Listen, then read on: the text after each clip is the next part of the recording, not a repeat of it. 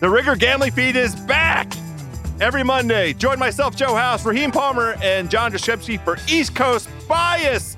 Sunday's action recap and our favorite bets for Monday Night Football. Then on Tuesday, we got the Roster Diamond Show, where I'll break down everything you need to know in the betting world. Plus, the East Coast Bias Boys will be back on Thursday to help you get your betting card sorted ahead of all the NFL action. And then on Fridays, it's me back with Warren Sharp, deep diving into the analytics. So be sure to subscribe on Spotify or wherever you get your podcasts.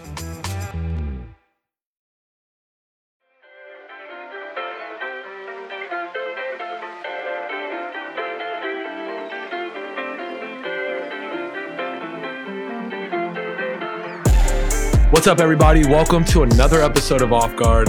I'm your host, Pasha. Joining me, my guy. What's up, man? What's going on? First of all, announce yourself. I'm back and I'm better.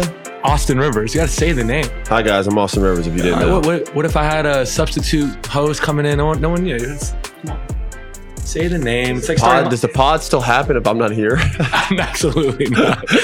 You don't have to say that. A substitute is crazy. Some things are better left unsaid. You don't have to just put it out there like that. You put it out there. So if you were sick this week, what would happen? No pod? No pod. I don't just bring in someone else.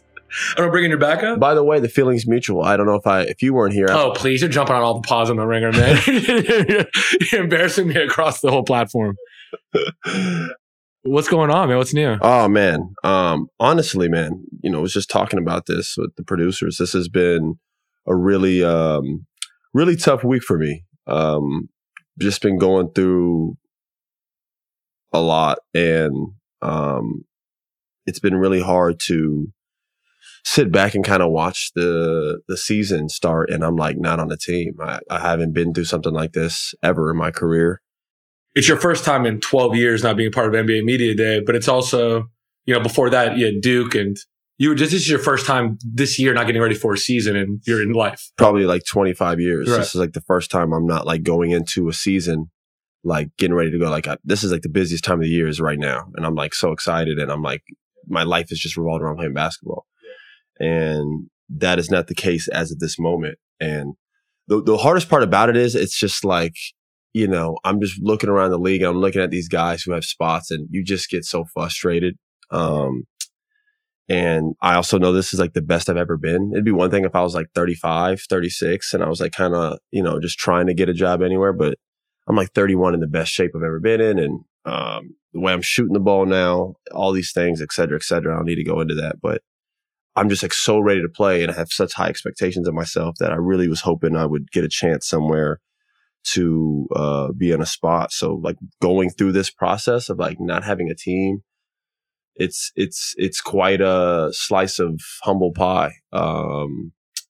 So it's tough, man. Every time I get on my Instagram, I want to like go on my Instagram just like anybody else, and all I follow is basketball stuff. Oh yeah, you're obsessed with the game. So all I'm seeing is media day, Abu Dhabi, this, Paris, wherever these guys are at, all playing videos of them laughing. And I'm like looking at this dude like, man, how the hell is this dude? You know what I mean? Like, how does that guy have a job? You know what I mean? Like, it's like, what the? Well, a player with your skill set and, where you are in your career, you only make sense for, half the teams in the NBA too. Because that's the other problem. You have like half the teams that are like super, super young and don't really like have a need for a player of my type. And then the other half, a lot of those teams are like rostered up, or, again, I just wasn't able to get really a deal done. So I just have to be patient, and I just have to stay working and stay in shape.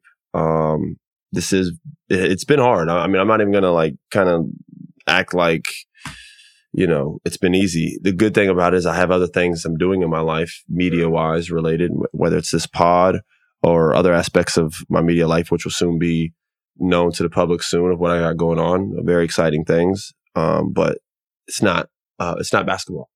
And the most rewarding thing in my life, other than me being a father and me being a family man, is me bouncing that ball, man, and me playing. You're still ready, and you're ready to go. And as soon as your number's called, I want to play. Yeah. I work out every day. I got workouts today at 2 p.m. Right. I'm working out every single day. Yeah. Like, I'm in the best shape of my life. I'm preparing like I'm going into camp next week. But mentally, when that date is not there yet, and you don't have anything in the future that's guaranteed. I don't have this team saying, hey, next week we're going to sign you. I don't have that.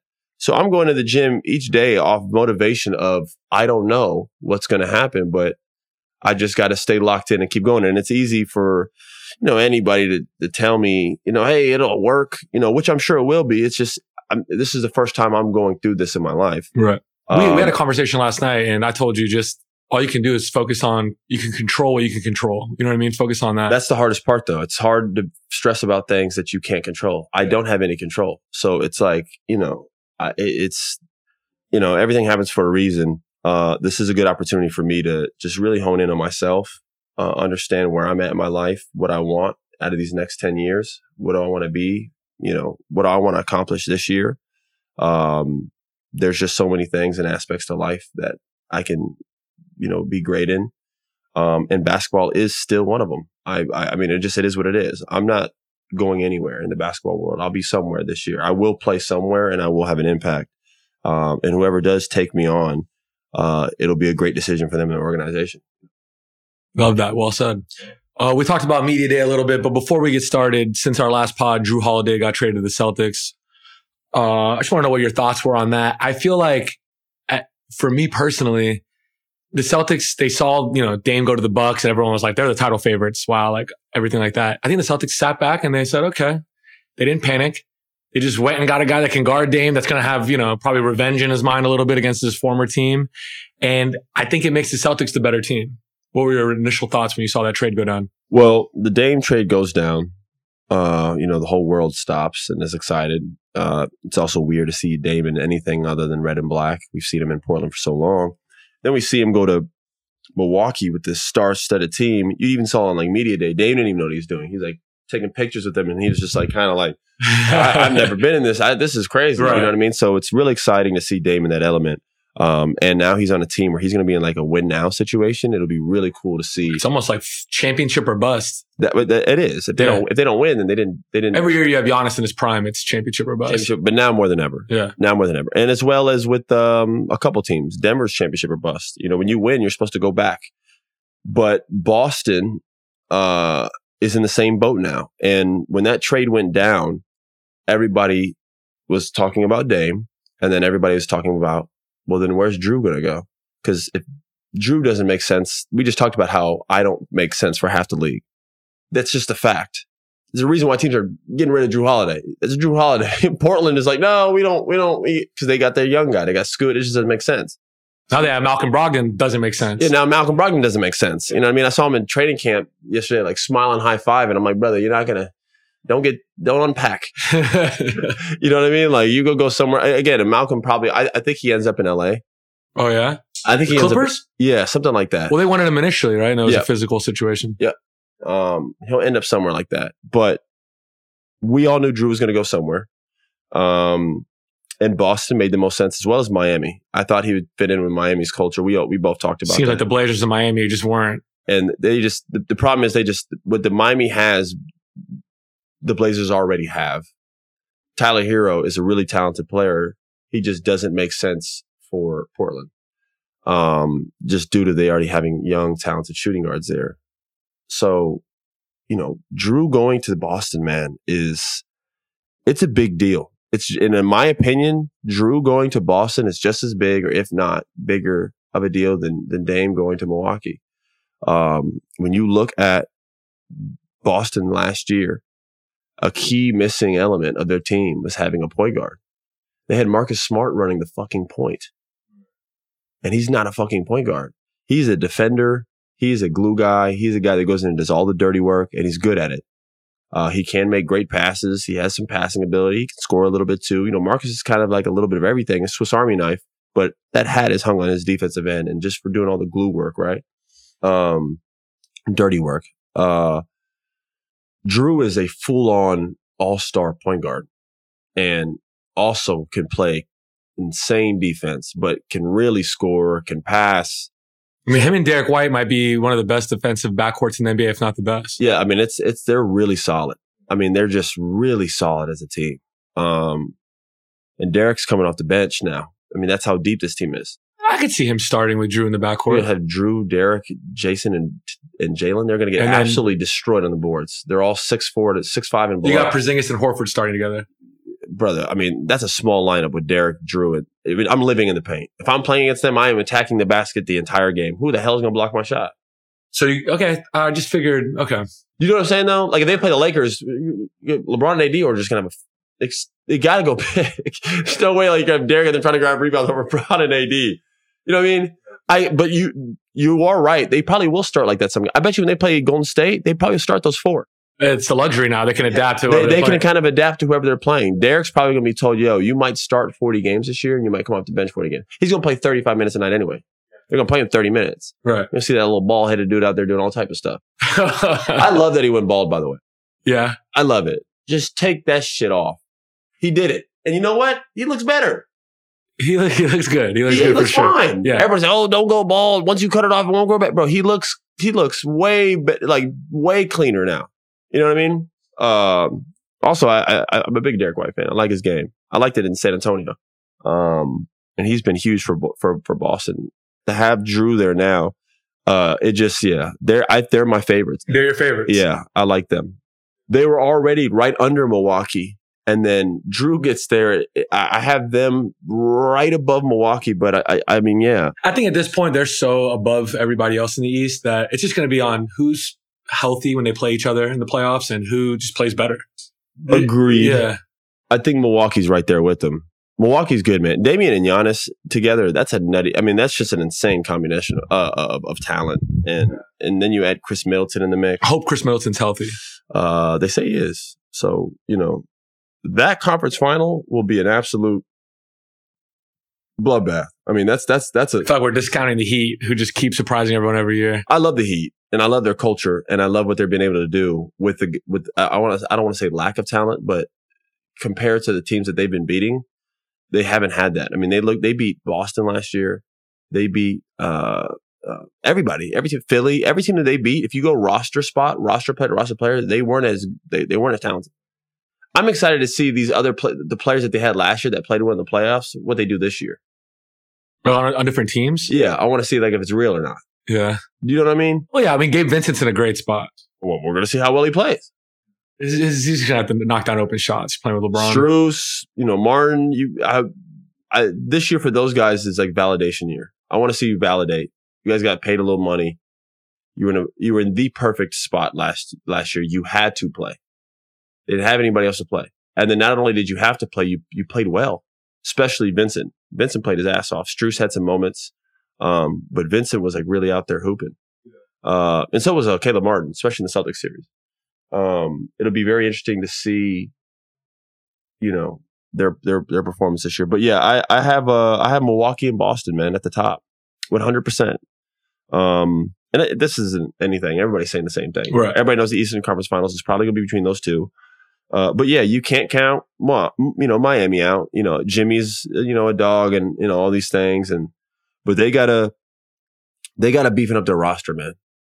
It just is what it is. They lost. They didn't gang anybody. Yeah, but they're known for getting those guys, the undrafted guys that come out of nowhere. Yeah, but they're like the...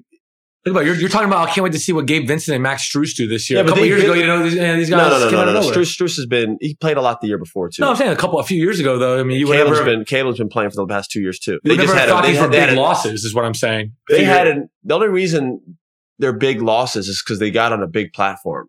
They've been playing like that. Strus was shooting like that the year before. The only difference was that team didn't go to the conference finals. You don't think Miami has the confidence that we found those guys, we can find another? I do. They do. I'm just saying now you have to. It's a difference when you already have them and you're like, yo, we have these guys that we think that can like really overperform their contracts that like are pretty solid glue guys.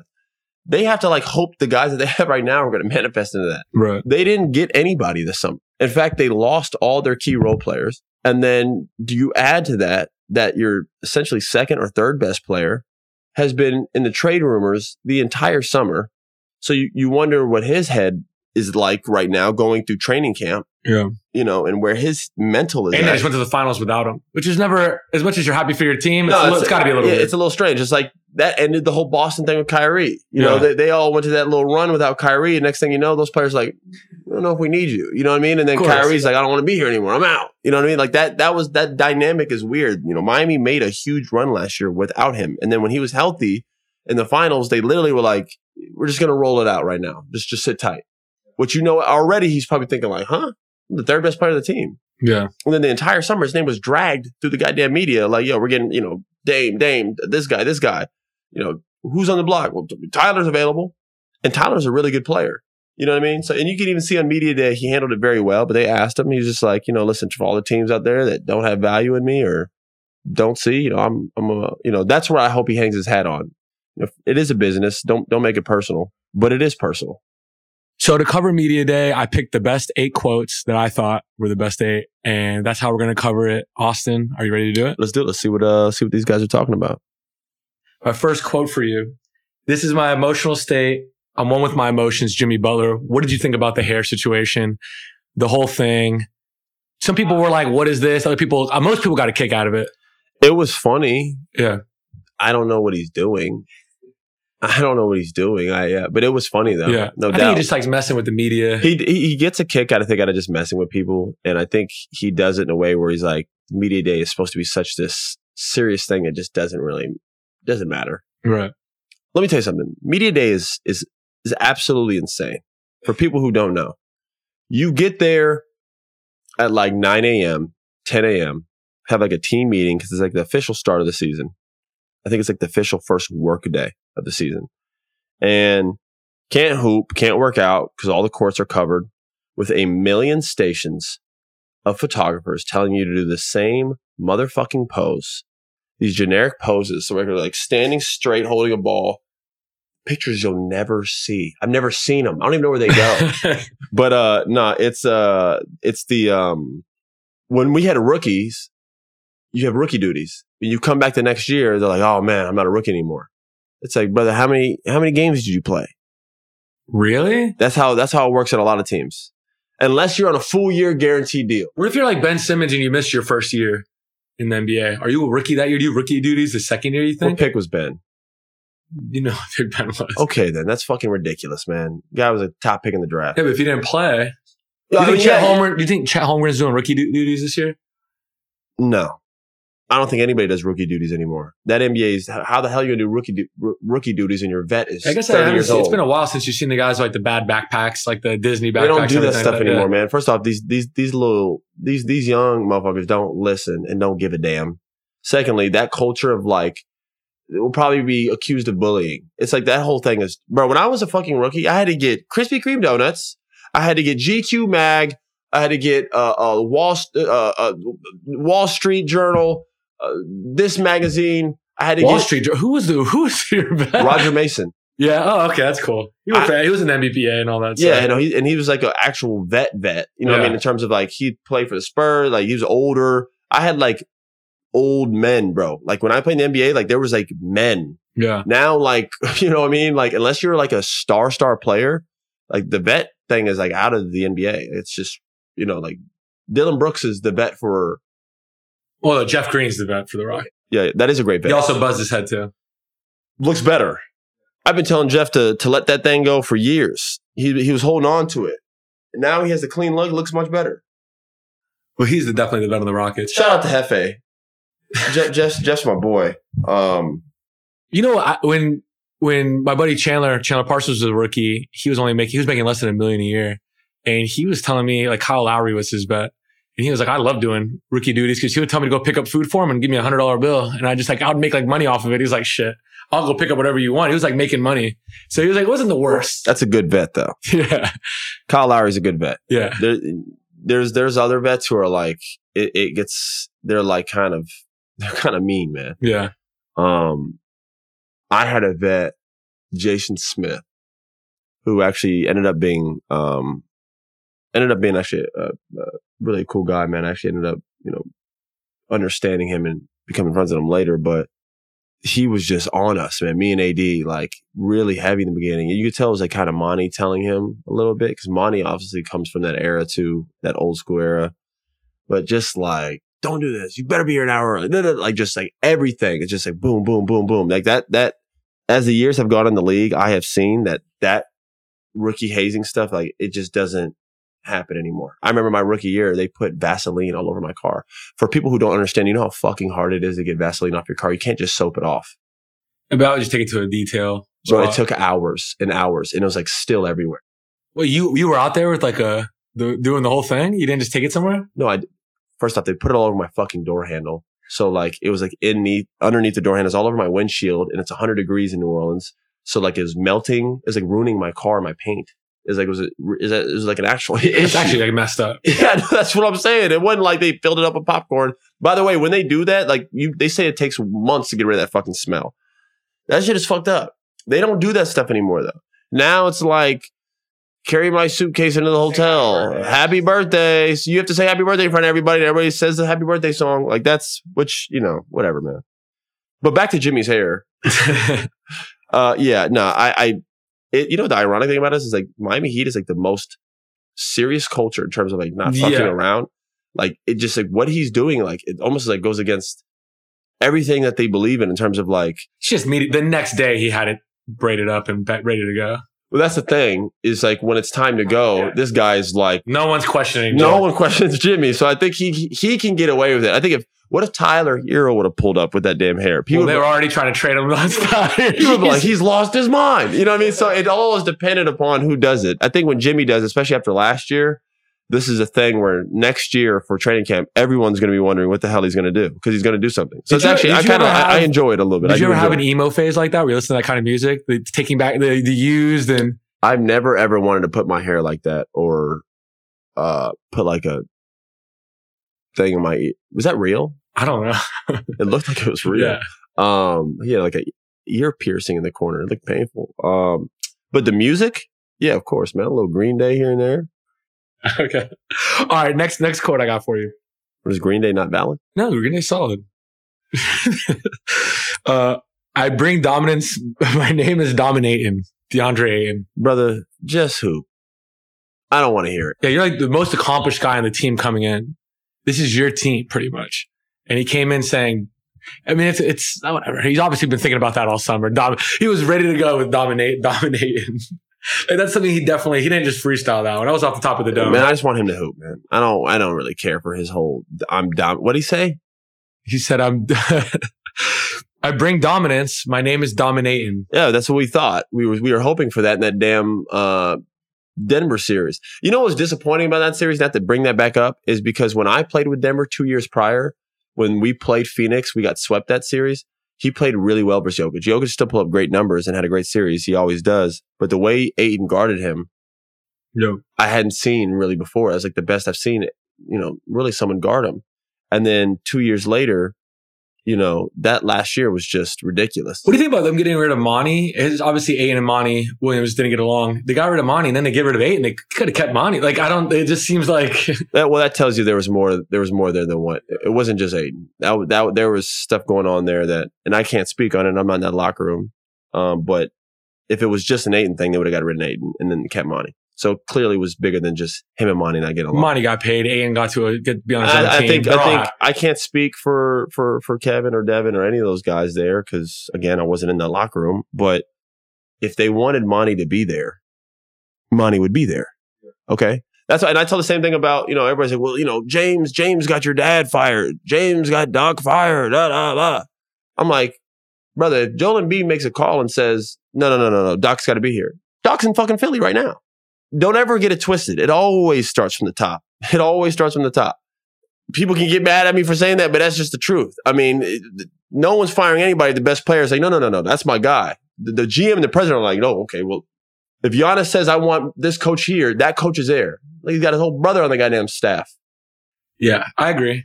And, right? If the player doesn't get consulted on it, you hear about it. Like they didn't even talk to this player. If a player doesn't get consulted about it, he comes out like they didn't even make this. They made this decision without me. They didn't even talk to me. They get that your like best player voice. Yes, that's yeah. It's like everybody. Yeah, they didn't talk to me. They didn't run through me, and I'm mad, and I just feel like my needs here are being met. All right, next quote. It does not make sense to sign a contract right now because money is not important. A lot of fucking money is important, so I'm going to sign it next year. Giannis. I love it. He's just keeping it real. He's just keeping it 100. He's just like, brother, next year what I could sign is a little different. I already have different money, so me signing a contract, giving me a little more different money doesn't excite me. I'm going after the big boy. I want to be the highest paid player in the NBA. Yeah. And that's what he's going to go get. Yeah. Him, Jokic, and Shea, I think they're talking about the players who are up in the next couple of years. They're all going to get over 3. you know, $300, especially Jaylen Brown just got that. He just literally set the bar. That's what we said when Jaylen Brown signed it. Everyone's like, "What? He's not the best player in the NBA. Why is he going to pay the most?" Perfect. It's like, don't worry. The money's going to, it's going to keep going up. This is going to be normal. Every great player in the league saw Jaylen sign that $300 million and just put their arms up in the air like, thank you, God.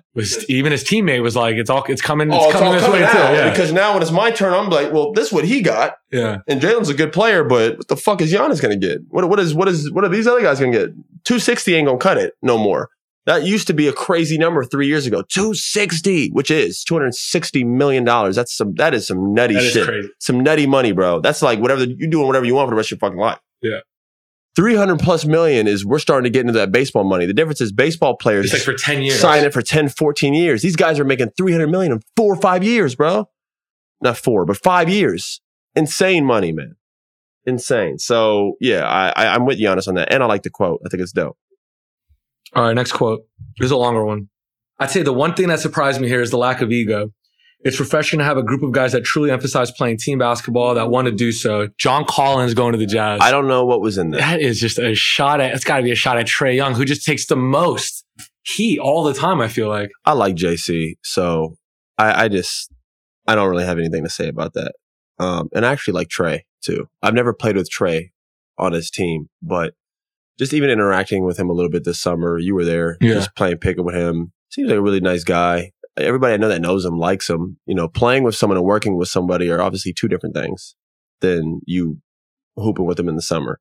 So again, it's hard for me to speak on some of these things because I'm just not there. But the comment does seem directed at Trey just because Trey... Did you just know, by the way, in media day, all right, everyone knows this is the day. So if someone comes like a quote like dominating or someone comes in with some negative energy like this, they were thinking it already. This is all like something they cannot wait for this day. I'm just excited to play here. It's nice to be fresh and playing good basketball. It's like, brother, who are you talking about? Yeah. It's like, and also it's like, you know, the reason people are saying Trey is because it has to be Trey because Trey has a ball in his hands. He's one of the most ball dominant players in the NBA and he has the ball in his hands all game with Atlanta. So it's like, you got to be talking about him because it's like, brother, who else are you talking about? But also we talked about Tyler Hero being on the trading block a lot. John Collins was on that trading block. They were trying to trade him for years and years. So obviously he's going to have some things to say. Yeah, there's also, exactly. There's probably something there too. So it might not even be a Trey. It might just be in general, just like the whole just aspect of, you know, the situation he was in Atlanta. It seemed to be something where, you know, his name was constantly, like you said, in that mix. So great pickup for the Jazz. I don't know what the Jazz are doing. They're like not... They overachieved last year. And they're not good, but they're not bad. They don't have really, really good players, but they have really solid players on the team. They got hoopers. Like Jordan Clarkson's a hooper. John Collins is a hooper. Walker Kessler had a great rookie season. We love their draft. Love Keontae George. Love Keontae George, talented. Kessler's coming off of USA basketball. Good experience for him. Lauri Markkinen. All NBA player. All most improved. Yeah. You know, all these things. Like they have like this stuff there. They're weird at the guard spot. Colin Sexton, Clarkson. It's a weird. I don't mind Clarkson, especially for his role. He loves to come off the bench and get buckets. That's what he does. No problem with that. Or when he starts, yeah. But yeah, they need a point guard, like a big time point guard. I mean, I guess every team would like a big time. It's pretty easy to say that, but we're throwing Lillards and Drues in now. Now we just think every team gets one. Right? They need a Jrue. No shit. They're just like not going to be in the lottery. But I don't know if they'll make the playoffs. They're just going to be one of those teams that like you play and you're like, yo, we can't bullshit with this team. You'll lose. Seriously, that's how it was last year when we played them. Was Utah going to the playoffs? No. But if you like fucked around and went to Utah and like thought you were just going to beat the team because they're not in a playoff team, you lose because they actually have really good pros on their team. They have hoopers. It's a lighter version of what OKC's got going on. It's more... Cool. Well, what I'm saying is you're thinking, okay, I'm thinking they're just collecting assets and young players and they're kind of just rolling it up. They're not getting young players. They're all older. I like Walker Kessler. One. Lauri's their Shea, their version of Shea. Lauri's been in the league. That's like a seventh year in the league, bro. Or 6 year. Huh? Their version of Shea is nuts. Shea Alexander's like a top 10 player in the league right now. You get what I'm saying, though. Huh? He's like their good guy that's in their mid-20s. Okay, keep going. I like Keontae George. We haven't even seen him play, but keep going. They got Taylor Hendricks from UCF, rookie. Brother, listen. No, they're not in the same conversation as OKC. OKC's going to be in the playoffs this year. They got like young talent that's ready to play now. All right, let's go to the next quote. I want to retract that statement that Jazz were the next. Yeah, I said a lighter version. I don't know where I was going. I take it back. Of OKC. Like, there's nothing like OKC. I don't even know what you're talking about. We're going to leave it in. I'm not asking it to get edited out. We're going to leave it in. We're not going to edit it out. Yeah, leave that in. I'll leave it in, but I regret it. Okay? Instant regret. All right, next quote. I worked on being unguardable. Zion. I don't know how to take that statement. I feel like he's always been unguardable. It's just been whether he's healthy or not. His biggest skill for him is availability. That's the biggest skill for any player is availability. You could be the greatest player in the world. If you're not healthy, no one cares. Zion is a beast when he plays. No one can even say anything about it. When he plays, he is a double-double machine. And there's no rust shaken off. He comes in and he just dominates. Good, yeah. He is a matchup nightmare. He is too big and strong to be guarded by guards like me or anybody, like even a wing. He's too strong. He's too heavy. And he's too quick and agile to be guarded by a center. He dominates. We played them last year. He dunked on Rudy's head so fucking hard one time, bro. There's a video clip. You got to show it. I fucked up because I should have been in help side. He drives. I just throw the little arm down trying to... But he's coming at you full steam. If you step in front of that, you might miss 10 games. He's just coming. This guy jumps off one. He can jump off 2 feet or 1 foot. That's what also makes him dangerous. Jumps off the left foot and just crunches one right over his head. And it was so powerful and quick. The fact that a guy who weighs nearly 300 pounds is moving and running like this, it just like even the laws of physics, like it just doesn't make sense. He's got to be healthy. In terms of working on being unguardable, he's already unguardable. If he could stay healthy, then that he'll have a first team all season. And they'll go to the playoffs. You'll just change the narrative about the Pelicans right now. The way people think about the Pelicans, if he's healthy and they're a top 4 seed, you're looking at the Pelicans completely different. Yeah, I'm looking for Brandon to have a big year. He had a rough summer. The USA basketball thing didn't do him well. Usually when you go to USA basketball, you come back as a badge of honor. Brother, they didn't place. Yeah, but he... You know what I mean? They didn't even come back with a bronze. They didn't get a fucking medal. Nobody's coming back with USA basketball with a fucking... We did our thing. You didn't get a goddamn medal. All right, so then he's... That shit's crazy, though. You know what? The fact that I'm thinking about it, I'm getting mad. The only person that walk around with his fucking chest out, as far as I'm concerned, is fucking Ant. Yeah. He was doing his fucking stuff. And Mikal Bridges played pretty damn well as well. And I'm not even saying Austin Reeves played well, too. But none of them should be talking or bringing up this summer about USA basketball. It wasn't a success. Matter of fact, it was such not a success. We have players who have been in the league for like 14, 15 years like, I'll commit. I'll commit next year. I got it. Because we need to like revive the whole NBA. The whole like USA basketball needs like, we're like trying to revive us right now. Yeah. That's how bad it was, bro. Just to be clear. So, silver lining that we're getting out of not placing is you're getting the Steph Curry. Now we're going to get the A team. You guys want to talk all this shit? I'm tired of everybody. Noah Lyles. Noah tells no lies. Okay, well, we'll see. We'll see when we get our fucking A group together. You know what I mean? All these guys come together just to be Franz Wagner, man. That's crazy. To be Dennis Schroeder? This is nuts. Hey, man, listen, in FIBA, they're not just Dennis Schroeder. Oh, these are the guys that have the gold. They're the reigning champs. Yeah, I know, but in FIBA, guys play differently. No, I know, obviously. Dennis Schroeder in the NBA is a role player. Dennis Schroeder on his team. He'll start in the Raptors. He's still a role player. You could start and be a role player, by the way. I know. I've heard rumors. Yeah. Yeah. There's still, he's never been a star. He's not a star. He's a star basketball player. He's not a star NBA player. I'm a star basketball player. I play in the NBA. There's not a person who just picked up a basketball. I don't know who I am. If I'm not a star basketball player, I don't know what the fuck is. Am I a star NBA player? No, I never have been. I've never been an all-star. I've never been a first team. I've never got a max contract. I've never got any of those things. Schroeder was pretty good on the Hawks, though, when they were looking up. He had 1 or 2 years where he was putting up some numbers where I think 1 year almost been an all-star game. So I'll give him that. Jeff Teague. And Schroeder's got fucking game. I mean, the world saw that. Let's be clear here. Schroeder's a fucking stud as a basketball player. I'm just saying there's a difference between being that and being like a star NBA player. You know what I mean?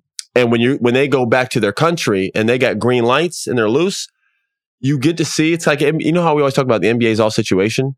You see like a Patty Mills, bro, it's raining outside and it is clear as day. There's no clouds over here and it's raining. Florida doesn't even make sense. I don't even think this place is real. I think we call that a sun shower. I don't know what that is. But it's either the long guys cutting up right outside of your window. Now it's raining. It's nuts. The elements are against us every time. No, I'm having like a millipede infestation in my backyard. Let's a good time. Let's take a break. The NBA season is almost here, so make sure you are ready for tip with FanDuel, America's #1 sportsbook. New customers get $200 in free bets guaranteed when you place your first $5 bet. That's $200 in bonus bets, win or lose. From the championship odds to player awards, FanDuel has you covered.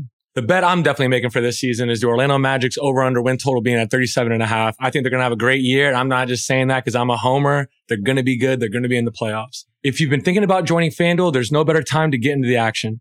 The app is so easy to use. There's a wide range of features like win totals, player stats, awards, conference winners, and more. And FanDuel is now live in Kentucky. Download the app now and take advantage of their great special offers and boosts to celebrate. So visit FanDuel.com/RingerNBA. Make every moment more with FanDuel, official sportsbook partner of the NBA. Must be 21 and up in present select states. First online real money wager only. $10 first deposit required. Bonus issued as non-withdrawable bonus bets that expired 7 days after receipt. Restrictions apply. See terms at sportsbook.fanduel.com. So speaking of Brandon Ingram, I have a quote for you. They're handing a lot of people big money. I'm trying to get some big money. I mean, listen, I can't be mad at him. He puts up a dub every year. He puts up a 20. He's gonna get paid. He puts up a 20 piece every single year. He's cookout. He is out there cooking guys left and right, going into his elbow. I thought he would be the best player on Team USA when he came in. He's a hooper. He's got game, and his mid range is nuts. He's got one of the nuttiest mid range. Of course, he's gonna get paid. He's too talented not to. I want him to have a big year just because his summer, like we talked about, just wasn't the best summer that you could have. Especially, it started out great. You know, you get picked for the USA team, and then there was a buzz that he was going to be one of the go-to guys for the USA team. That's a big, exciting summer for everybody in the New Orleans organization. Like, yo, one of our key players, he's going to be hooping all summer.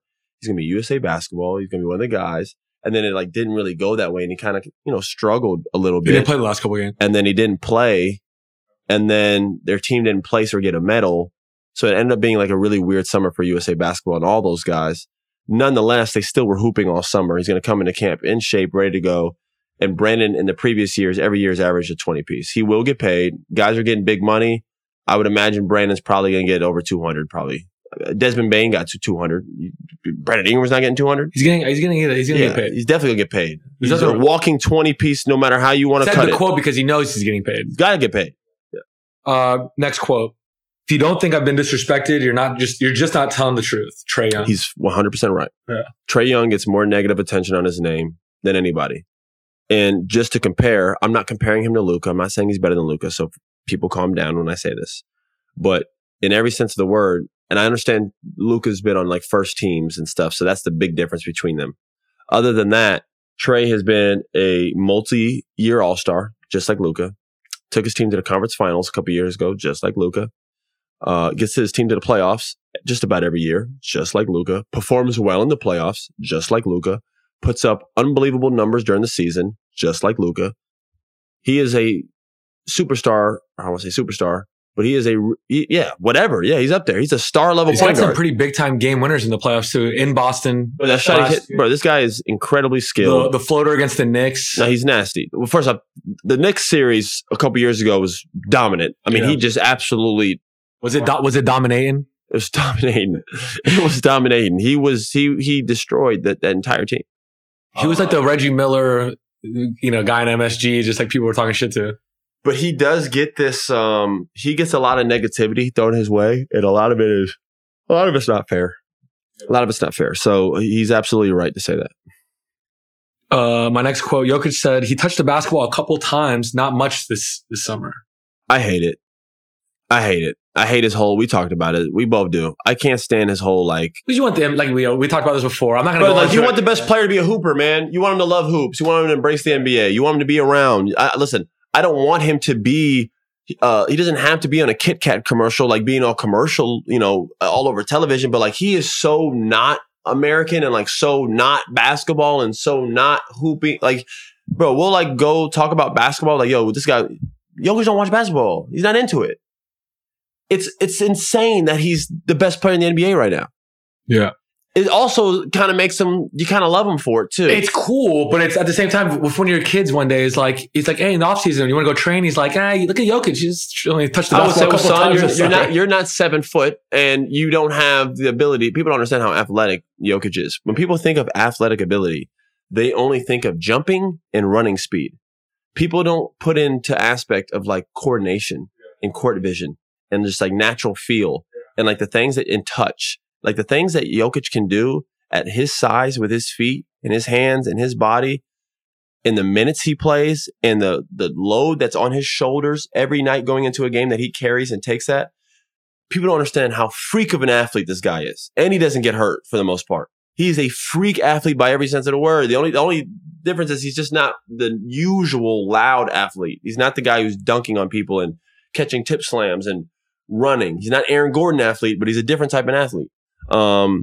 So yeah, I would explain that to my kid that you don't have that luxury. But no, it's weird, man. Like he's not in the gym. He's not working out. He's not. And then he'll show up in camp. He'll get in shape and he will dominate this year. No one can guard him. Speaking of the Nuggets, you saw the Lakers comments saying that they're ready to go. They heard the Nuggets chirping and obviously they're talking about Coach Malone. It seems like the Lakers are really, and they're playing them opening night. Like the Lakers are really like trying to get at them. I feel like the Nuggets are just like, you know, whatever about it, right? They are. Like, what the fuck are you guys talking about? We swept you. The only reason we were talking is because your fan base talks 365 year round. They're like the Dallas Cowboys of the NBA. Right. Is the Los Angeles Lakers. They got the biggest audience. They got the biggest fan base. They got the biggest expectations. They're America's team. It's like Hollywood's team. I mean, it's the team. There's a reason why you go there and you're famous. And as soon as you leave there, like you haven't heard about it. When Kuzma was there, I saw him all over the Instagram. He went to DC and it's a little different. Alex Caruso was like, you know, this phenomenon for the Lakers. And everyone just moved their feelings to Austin Reeves. Oh, we got another one. Now, if Austin Reeves goes and plays for Dallas, man, you won't even like, you'll barely hear about him. Just, and it has nothing to do with Reeves. It's just like the market for the Lakers is like nothing you've ever seen. Right, it has nothing to do with Kuzma had his best year last year, and you said you heard about him the least amount. Yeah, exactly. And he was balling last year. So it's just, it has nothing to do with the player. It's just the market in playing for Hollywood's team. There's no bigger stage than playing for that yellow and purple. It's just, you know, that gold and purple. It is what it is. So I think that's why Denver was getting a kick out of like talking about him, but them. The Lakers players like being like, yo, we heard him this. It was like, bro, you guys, it wasn't even competitive last year. As far as the sweep goes, probably the most competitive sweep you'll get. Yeah, sure. Maybe, I guess. It wasn't a close. That series, nobody even. I enjoyed all the games. After like game two, people weren't even tuning in anymore. Nah, it was bad. They beat them pretty well. I will say this, though. The Lakers didn't even have like the squad that the Lakers have now is different. They're a much better team. We've talked about how the Nuggets, they lost a big... Yeah, the Lakers had the best summer out of everybody. Rob Pelinka did his stuff. But the Lakers have a great... I don't want to say great, but you got LeBron and AD, and they got a really good... They got a good cast of role players around them. Celtics lost Robert Williams and Malcolm Brogdon and Marcus Smart, but they got Porzingis and Jrue Holiday. Do you like that? Good summer. Especially, Jrue Holiday is a much better version of... I don't want to say of Marcus Smart because they're two different types of players, but he's a better player. And I love Marcus. Marcus can hoop. Marcus would be great for Memphis. They lost Dylan Brooks. You add Marcus, that could be like an upgrade in some ways. Dylan can score better, but he's also like, you know, he's a little more erratic and shoots some wild shots sometimes. And I don't know if he meshes as well with. After what he did to Team USA, we're going to keep it. We're going to hang tight for a little bit on the Dylan Brooks stuff. You know, that's a good point because like I don't know how to feel about him. One minute I'm like, yo, this guy is just... And then I'm watching this FIBA game and he is going for 39. I'm like, yo, what the fuck is going on? You know what I mean? Like, maybe there's something here. What a summer for him. He had a great summer. This guy went into the summer, the most hated player on the planet, dominates FIBA, gets a medal for his country. First time I think they've ever done so. Yeah. They qualified themselves for the Olympics. Got $80 million and is living in Houston, tax-free incomes. He's probably got a nice little pad down there in H-Town. He's doing his stuff. Speaking of Team USA, we talked about earlier all the guys that are committing. I saw Aaron Gordon, your guy, said that he would love to play. And when we both talked about this earlier, we thought he'd be great for Team USA. That's the kind of players that you can't all be all-star players. And not saying that Aaron Gordon's not a star in his own right, but he does all the other stuff. I saw when he said that a lot of the comments and reaction was like, all right, bro, relax. Like, I'm sure you would play for Team USA, Aaron. Well, people are saying that to Fred VanVleet for sure. Well, yeah, I love Fred, but Fred ain't playing on the USA team. But Aaron actually would probably be really good fit because, like you said, all those Olympic teams, you had star, but you had a couple of those guys that were just like, yo, these are just winning. Like, you put Tayshaun Prince in there, you throw Andre Iguodala in there, you throw a little, you know, Tyson Chandler in there, you throw some of these guys in there who are just like, yo, these are grown men who know how to fucking play basketball and win. Aaron Gordon is a glue guy. He'll rebound, defend, and do all the little work. Won't do anything outside of his realm. Let's talk about his defense in the playoffs this year. Every single best player on every team.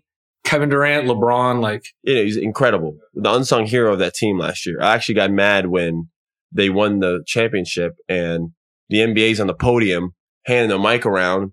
Jokic gets his time and fucking Malone's talking for 10 minutes. And Aaron Gordon doesn't get a chance to talk. I'm like, brother, y'all wouldn't have won if the guy wasn't on your team. Right. They gave us, and I love MPJ and I love all these guys. I'm like, bro, how the hell is Aaron Gordon not talking? I think he'd be huge. He would actually be cool for USA. He'd be a nice little glue guy. I want to talk about Giannis's comments about not working out with other. By the way, Frederico can hoop. I love Freddie, but but when I understand, you got Steph Curry, Damian Lillard, Damian Lillard. If they're gonna play, then that's just what's gonna be, man. You and me had a conversation earlier about Giannis.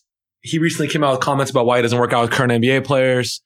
And he said, it would be fake and he'd have to eat with them after. And these guys are in the way of him winning a title. So why would he work out with them? Yeah. What were your thoughts on that? Because obviously a lot of guys work out together in the summer. You work out with other guys in the summer. I want you to answer that first before I go into it. That way I can piggyback what you guys are. I asked Giannis's Greek national team teammate, Nick Kalathis, who's my guy, your guy too. He said that you have to understand that Giannis is from overseas and he hasn't been friends with these guys for a long time, so he doesn't have the culture that he's played against these guys in AAU and is known for 15-20 years you have probably. Right. And so it's just a little different for him, and he's in Milwaukee. It's a little more secluded. He's got a family, and it's he works out with his brothers, for example, probably stuff like that.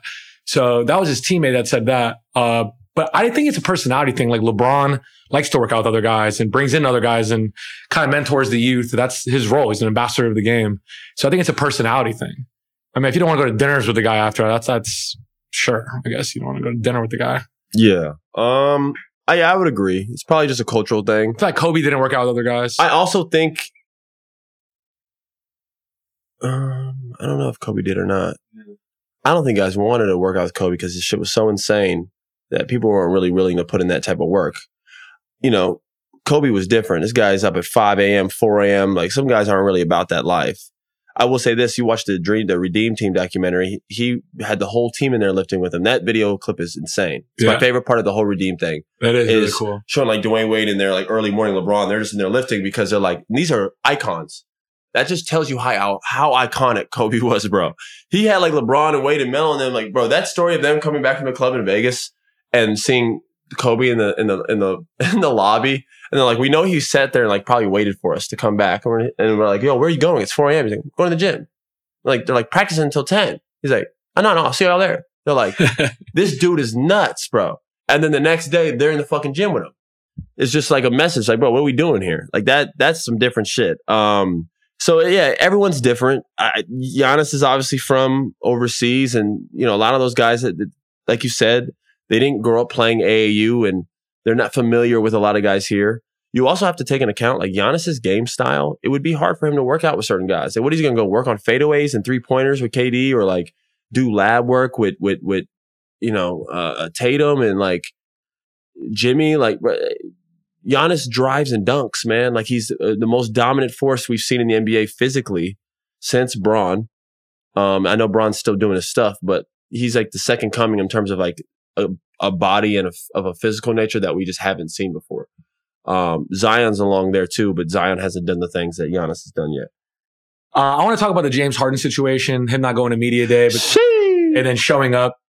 And obviously Woj said he was going to come make it uncomfortable for the Sixers. I saw the pictures. He looks like he's in really good shape. He does look like he's in shape. Looked really smiley. Is smiley a word? He's very happy. That's James though. It looked like everything might be okay for a little while. Listen, I'll tell you what. That guy he's calculated. There's a motive behind everything this guy's got going on. His beard was edged up. He looked good. He's a smart man. That's what makes him dangerous. He's not stupid. Yeah. James is smart. So it's that's what's scary about him. No one knows what he's got cooking up in that mental of his. He's in there. First off, we all expected the fat suit, him to come to camp. I'm here because I'm supposed to be. And he's not doing Ben Simmons had an iPhone or an iPad in his pocket when he was working out. This guy, Ben, was playing practice with a tablet. Had a walkie-talkie in his back pocket, just hanging around his pants, going through the... that was the craziest thing I've ever seen. Yeah. I remember there's video... That was Photoshop. There was a video clip of my dad. At one point, they passed him. My dad's Like, what the hell am I supposed to do with this? No. Once again, with the Sixers, this is tough for them. Yeah, but Sixers have had a lot of. They got a, but James looks like he's in a. Physically, he looks pretty damn good. I mean, just from the clips I've seen, yeah, looks in shape. Looks in shape. Doesn't look overweight at all. All of his players, even Tobias Harris, talked about it after. He goes, "Listen, I know it's been crazy, but from what we've seen just out of today, he looks like he's like." The guy wants to be here. He was in the drills. Yeah. He was talking. And here's the thing about James. This is what is the issue with James is he's really fucking good. So he comes to camp. His career at this point is getting underrated for how good he is. He's in the conversation for best offensive player of all time. Yeah, he has this cloud over him, over the drama that now everyone like views James as like this thing, but people really don't understand how fucking good James is. I played with James at his peak. At his peak, I was his teammate. This guy was 30-something every night, Pasha. He was doing stuff. And then, you know what? Like, again, we could talk about his lifestyle and how probably he's not the best for an athlete. But the fact that he was doing both makes it even more impressive. He is the modern-day version of an Allen Iverson, just to be clear, in terms of lifestyle, going out there and people are like, yo, Allen's out late or James out late. Don't worry about tomorrow when the ball tips off. He going to be there to play. James doesn't miss games. He plays damn near all 82. And in his prime, James is literally one of the best offensive players to ever play in the NBA. And I'll put him up against anybody. All right, that's it for Media Day stuff. Let's get into Lost in the Sauce. All right, guys. Ben here. We're back with another round of Lost in the Sauce. So I got some feedback on last week's segment from some friends of mine who said I was too hard on you guys. They said the questions were too hard. I only got one wrong. Yeah, they said, "What are you doing with this 19? What was it? The Supersonics title? No one knew what I was doing. I got accosted for it, so I'm going more modern with today's lot. Thank you. God, he's gonna ask us who won the title last year. I don't want to hear that. No, we gotta get. I like the old school stuff. Yeah. No, I'm still gonna mix them in. I'm gonna mix them in from time to time. Why don't you just shut up and let him do it? Look, you're already over here just doing too much. Whatever Austin wants. It's here we go. I'm happy. He's a little nervous now. He's a little nervous that the conversation is going to go long. It. It's fine. It's all started with Austin Rivers. Just always remember that. All right, here we go. Question one. Starting off a little easy. Who was the 2012 Sixth Man of the Year? 2012 Sixth Man of the Year. I think I got it. I got it too. Jared Jack. No. Damn Pasha? It's always between two guys for me. I was going to go Lou Will or Jamal. Is that where you're going with this? It better not be one of those. No. That's two. That's not even fun. Gosh, Jared Jack. I thought it was a good guess. Maybe Manu Ginobili? No. There was the guy you guys just talked about, James Harden. Oh yeah, and the Thunder. Oh my god, I knew that on the Thunder. They went to the finals that year. Oh my god, it's embarrassing. Can we edit that out? That is so embarrassing. All right, here we go. We gotta keep it in. There we go. All right, two wrong off the bat. I love it. All right, this one should be a little easier. All right, let's go here. Who was the NBA MVP in the 2006-2007 season? You'll get this. You're too good at this. I know it. I know everything about that. I know everything about what the question you just asked. So can I just say it? Can you give me a second? No. If you don't know it, you're just guessing. And that's not fun either. If you guess and get it right, you shouldn't feel good about it. You either know it or you don't. You can like think about something and get an answer. You gracious. 2006, 2007. I'm going with MVP. Steve Nash? No. All right, so it's Dirk Nowitzki. They were the one seed, and they lost to the Golden State Warriors 1-8. So they had to do the MVP presentation, like in a press conference, awkward thing with Avery Johnson as coach. But yeah, it was after they lost. It was really bad. Yeah, he lost 1-8. But yeah, that was Dirk's year. Steve Nash won the 2 years before that. Austin, sorry. So you were close, but it just doesn't. Just shut up. You got the answer right. Go to the next one, Ben. All right, here we go. David West is a two-time NBA All-Star and two-time NBA champion. What college did David West go to? Xavier, just get it out of the way. Next. Austin doesn't even get a chance at it. Oh, they don't even get to. They don't even get to sniff it. All right. Okay. Let's go with. Okay, who was the 2005 Rookie of the Year? Here we go. I know who it is. Do you really? Emeka Okafor over Dwight Howard. Bro, this guy's incredible. That's right. Yeah. There's no way. I was about to say like Adam Morrison or something. Adam Morrison. I have to make up for that. I knew that James Harden was sixth man, and I knew that. That's so ridiculous. All right. Here we go. Sticking to 2005, who was the 2005 All-Star Game MVP? Oh, it's impossible. 2005 All-Star Game MVP? That is such a hard question. That is so hard. I'm going to be guessing. I'm going to guess. I'm going to go with... Is it 05? The answer was a little surprising. It was a little surprising as a clue. Who won that year? The Pistons lost in 7 to the Spurs. Just give me an idea of was it Tony Parker? No. Also a guard, but no. I'm going to go with Lil Marbury. What we got going on? I'm trying to throw anything. I'm going to go with, this is so whatever. I'm going to go with Vince Carter. No, good guess. It was Allen Iverson. Dropped 15 and 10. I literally almost said Allen Iverson. I almost said him too. And he said, and then Ben comes out and goes, it's a little one you wouldn't think of. It's the most obvious all-star choice ever, huh? In 2005? Allen Iverson is not someone that would shock me because he's all-star games made for a guy like that. Ben, I think you misled us a little bit. That's fair. All right, I'll take the here. I got one more for you to kind of get us out on a high note. Okay, so hopefully I now plan 6. I now plan for an extra one. All right, who is the all-time leader in blocks for the NBA? Hakeem Olajuwon. I gotta go. It's my Uber's here. I gotta get out of here, guys. That is Austin would never have gotten. I knew that as well. Come on, man. You said it before the answer. You're going to say Mutombo. I can see it in your face. Mutombo? Mutombo's up there, by the way. Maybe not. He is up there. It's Hakeem. This was good. I think you guys had a shot at all these. Before we close out this pod, I just want to say, I went to the UCF football game Saturday, and I went to UCF, by the way, and they were up 35-7 in the second half and lost. It was a crazy comeback by Baylor.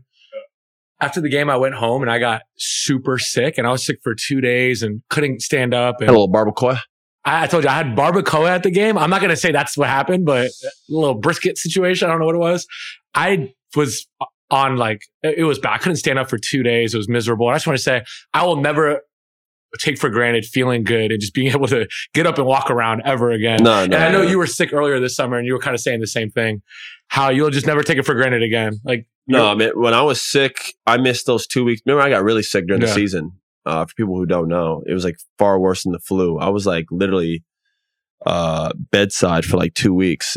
That's kind of where I lost my minutes, to be completely honest. I was playing a lot with Minnesota, and I got sick for 2 or 3 weeks, and I came back, and it took me another 2 weeks, even on the court, to get my weight and my stamina. I lost 20, 30 pounds and lost a lot of water. It was bad. Health is wealth. Health is wealth, man. So to everybody out there, man, stay healthy. Stay thankful. Stay safe. Hug your loved ones. And thank you for tuning into another pod, man. This has been a good pod. Another episode. We're gonna have more coming in coming weeks. I think even eventually possibly 2 a week. We're putting that stuff together now. It's gonna be amazing, man. I'm excited. It's gonna be a big year. Big year for us. We started pretty much halfway through the season last year. Yeah. And really had to kind of get the hang of this. And I'm still flashing back and thinking about our first pods and us getting the gear together and putting this thing together. I'm just all right, now what? Press play. Do you remember all those times? Yeah. And now we're getting the hang of this. Shout out to the producers who have been with us, Erica and Ben, Callie, all the people who have been helping us out in between. And obviously the Ringer, who's been giving us this platform. It's gonna be dope. Big episodes ahead.